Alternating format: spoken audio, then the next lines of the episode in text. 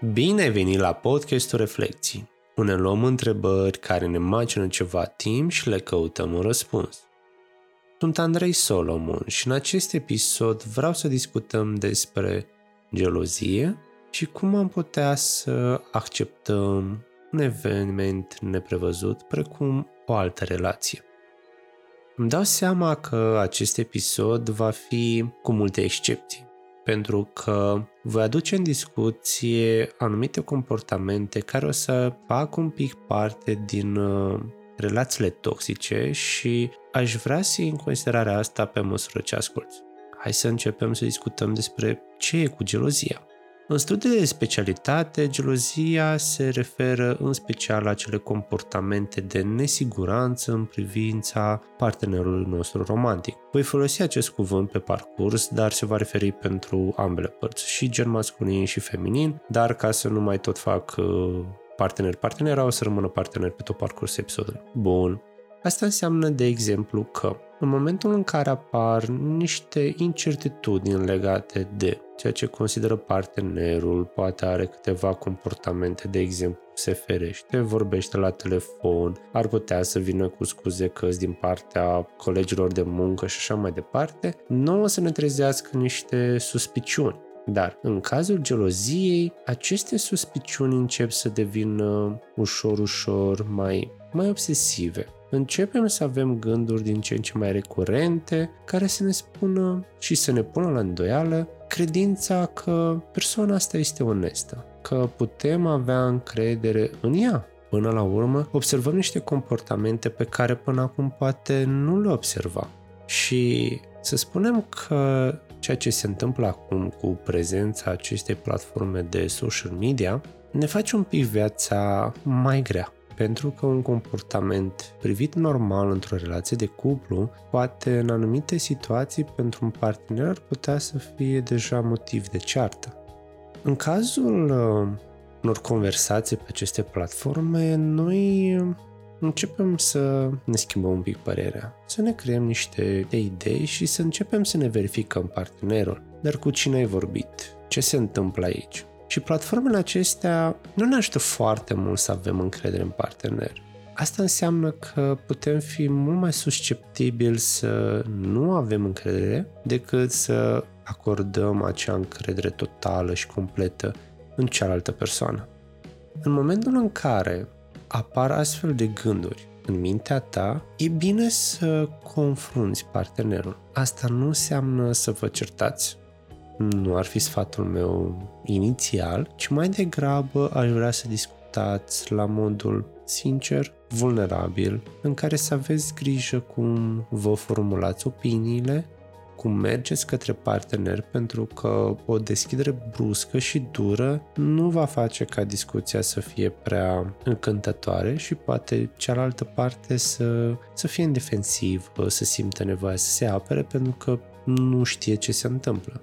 De aceea e bine, înainte să aveți discuția, poate să vă pregătiți un pic. Dar asta nu înseamnă să vă căutați dovezile și să fiți ca la tribunal, ci mai degrabă să fie ce aș vrea să punctez în această discuție. Vreau să discut despre faptul că observ niște schimbări, poate că stă mai mult timp cu telefonul în mână și schimbă mesaje decât îl petrece cu tine, de exemplu. Și asta te face să te simți neplăcut. Ar mai putea să fie situații în care simt că nu mai ești la fel de deschis față de mine și se întâmplă niște lucruri pe care până acum nu le-am observat. Simt că s-a schimbat ceva. Dar aș vrea să luați în calcul și dacă chiar se întâmplă asta, în sensul în care, odată ce a apărut ideea sunt evenimente recurente pentru voi sau începe mintea să fabrice anumite scenarii care nu mai sunt valabile cu ceea ce se întâmplă în realitate. Și e bine de discutat și să fiți deschiși de ambele părți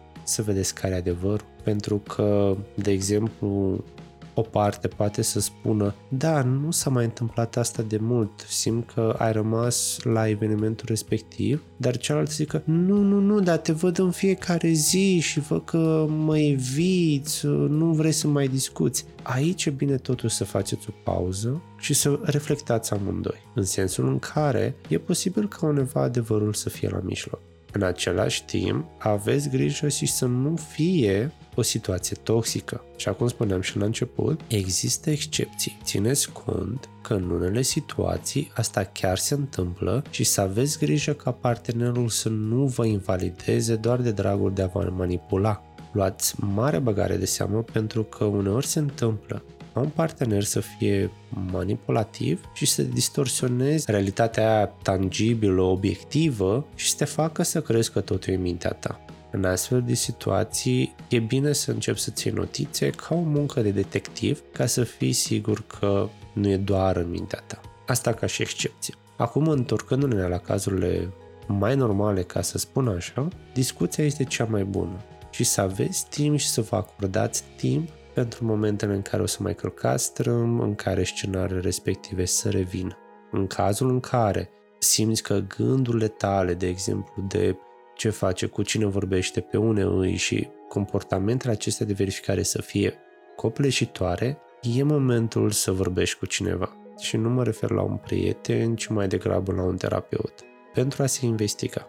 Am găsit prin câteva studii anumiți factori care influențează gândurile acestea, să-ți vină mai greu să te detașezi.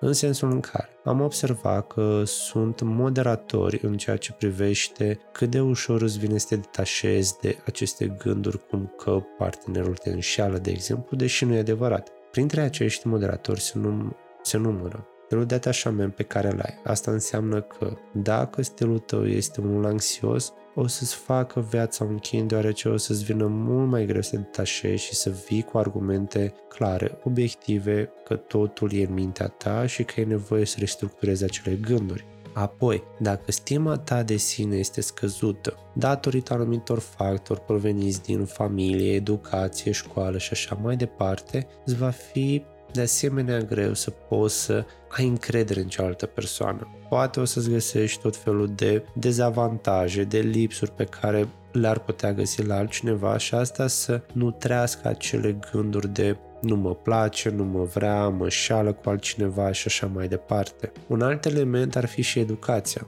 am pomenit un pic mai devreme de aceste aspecte. Modul în care ai văzut asta la părinții tăi, modul în care, de exemplu, se prezintă în societate, modelele pe care le ai tu în viață, de exemplu la televizor, prin filme și așa mai departe, îți influențează modul în care te raportezi. Dar la fel, astfel de situații se pot discuta și e bine să fiți onești unul cu celălalt în sensul în care să aduceți pe masă anumite situații care v-ar putea face să fiți mai geloși. De exemplu, se întâmplă în diferite contexte, diferite cupluri, poate un flirt nevinovat la ceva restaurant sau la magazin sau pe stradă cum se uită după cineva, să strânească niște sentimente neplăcute pentru cealaltă persoană. Astfel de lucruri e bine să le discutați. Poate și experiențele din trecut să vă fie un moment de ajutor să vă dați seama, a, uite, dacă stau să mă gândesc, că mi-aduc aminte că dacă se îmbrăca într-un anumit fel, simțeam că fierbe ceva în mine simt nevoia să reamintesc. Trebuie să facem diferența între ceea ce este toxic și ceea ce este normal. Pentru că n-aș vrea nici să se crea de cealaltă parte, a, că trebuie să te îmbraci ca o tanti, să nu fii deloc frumoasă, să nu spui în evidență corpul. Nu e astfel de discuție. Sunt anumite elemente de la o persoană la alta care activează ceva. Și în cazul ăsta, ca să evitați certuri sau lucrurile să mai escaladeze scandaluri, e bine să le purtați să fie discuții punctuale, lunare, de exemplu, și să nu bateți foarte mult pasul pe loc. Poate, de exemplu, în momentul de față aveți încredere, ceea ce e super ok. Dar când lucrurile încep să meargă un pic mai diferit, să simțiți că îi ceva acolo, e momentul cel mai bun să discutați. Nu amânați, puneți problema pe masă, fiți blânzi unul cu celălalt, nu vă atacați și dați înainte.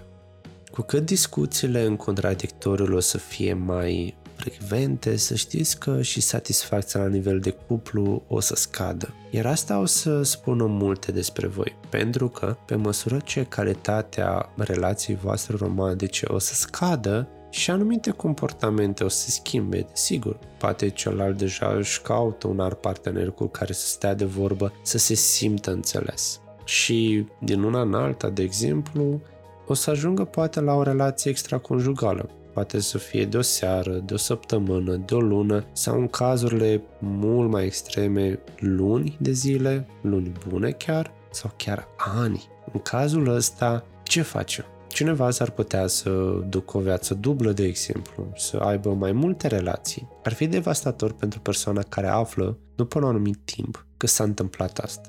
În contextul de față, părerile sunt diferite. Cum să răspunzi? Ce să spui? Unii cercetători recomandă ca cuplul să nu renunțe, să fie discuții și să se încerce o reîmpăcare, dar la fel cu anumite condiții cu anumite reguli care să nu fie încălcate și ambele părți să fie de acord. Dar simt nevoia să adaug ceva aici. Totul până devine toxic. Dacă se întâmplă a doua oară, a treia oară, a patra oară, e cam clar că cealaltă persoană n-are de gând să se schimbe.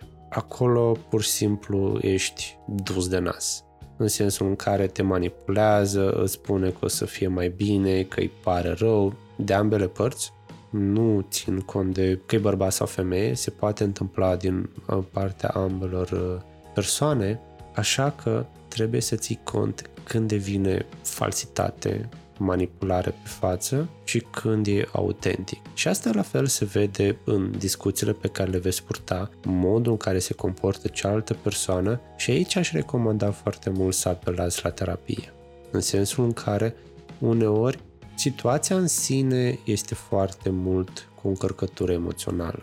O să vă vină greu să vă certați calmi, să fiți acolo și să puneți lucrurile așa cum sunt pe masă. E mai bine să fie o altă persoană care să vă ajute și să țină scorul ca atunci când lucrurile degenerează, ca zic așa, și pur și simplu vă certați, să vă oprească și să vă spună ok, simt că ne-am îndepărtat de la subiect, hai să ne întoarcem. Partea cu acceptarea. Să știi că vine greu din partea celelalte persoane și nu trebuie să existe o presiune. Nu înseamnă că ăsta este cel mai bun răspuns pentru toate cuplurile. Însă poate să fie și un moment de dezvoltare a, a relației.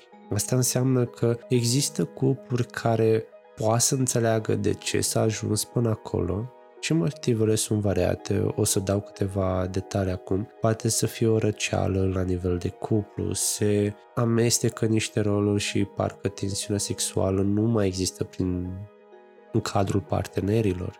Anumite lucruri parcă sunt monotone și persoana aia a fost la momentul potrivit, când aveam nevoie, poate a fost și alcool la, la mijloc și cumva ne întunecă gândurile și așa mai departe. Pot fi multe vari, dar în același timp nu vreau să pară că doar o singură persoană este vinovată. Ca să ajungă la înșelare, e un pic din partea amândurora. Amândoi sunt vinovați în egală măsură. Pentru că sigur nu a mers ceva la nivel de cuplu, astfel încât să se ajungă între acolo. O altă idee pe care vreau să o aduc aici este motivul pentru care se înșală. Unii, de exemplu, spun că bărbații înșală din perspectivă sexuală și au dorit ceva mai bun. Și femeile sunt mai mult pentru partea emoțională, să fie ascultate, să se creeze acea intimitate. Dacă ai vrea să știi cât de paradoxală e toată această situație, bărbaților le vine mai ușor să accepte că soția sau prietena, iubita, a găsit un partener cu care se poate înțelege mai bine emoțional, dar nu poate să treacă peste ceva carnal, pasional, din perspectivă sexuală, pe când femeile nu pot trece cu vederea dacă cealaltă persoană cu care soțul a înșelat-o a fost mai mult din perspectivă emoțională poate să treacă ușor cu vederea dacă a fost doar pentru sex, pentru că știe că, da, nu ține la ea, dar când lucrurile un pic se schimbă, doare mult mai mult. Și aparent, studiile din ultimii 25 de ani arată faptul că încă nu se știe exact ce și cum, dar există un consens în acest sens. Chiar sunt momentan luate astfel de decizii, dar contextul trebuie să fie foarte controlat avem o diadă. Asta nu înseamnă că nu vor exista și excepții.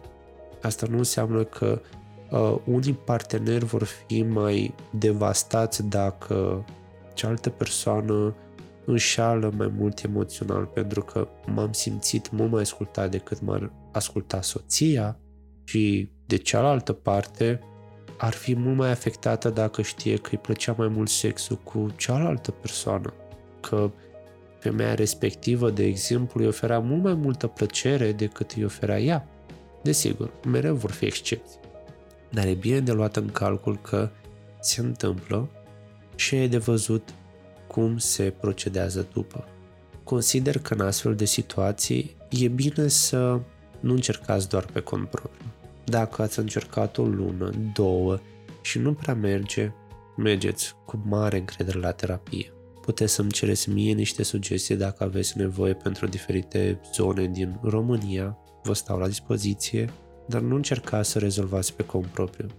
Sunt bani bine investiți care vă pot ajuta foarte mult să vă redresați relația sau să vă fie mai clar ce se întâmplă cu voi. Uneori, da, îmi dau seama că lasă că mă descurc eu și așa mai departe, dar e posibil să rămâneți cu alte scheme, cu alte gânduri care să vă pună pe roate în relațiile următoare, să rămâneți cu experiențe nefinalizate, neexplicate și la un moment dat să considerați că, că nu sunt eu suficient de bun sau bună și tot așa. Nu meritați asta. E mai bine să aveți grijă de voi și de gândurile care își fac loc în mintea voastră. Cam atât am avut de spus pentru episodul de astăzi. O să găsiți în descriere toate articolele pe care le-am citit și, wow, sunt foarte interesante. Și în episodul următor vreau să discut un pic despre ce înseamnă relație toxică, ce sunt relațiile deschise și să dau câteva exemple despre cum ajung partenerii să fie mulțumiți în astfel de situații, cu excepția primei, cea despre care ziceam că e toxică. Îți mulțumesc tare mult, îți mulțumesc că ai avut răbdare să public acest episod chiar dacă am avut un mic delay și ne auzim la fel în programul obișnuit, o dată la două săptămâni, marțea.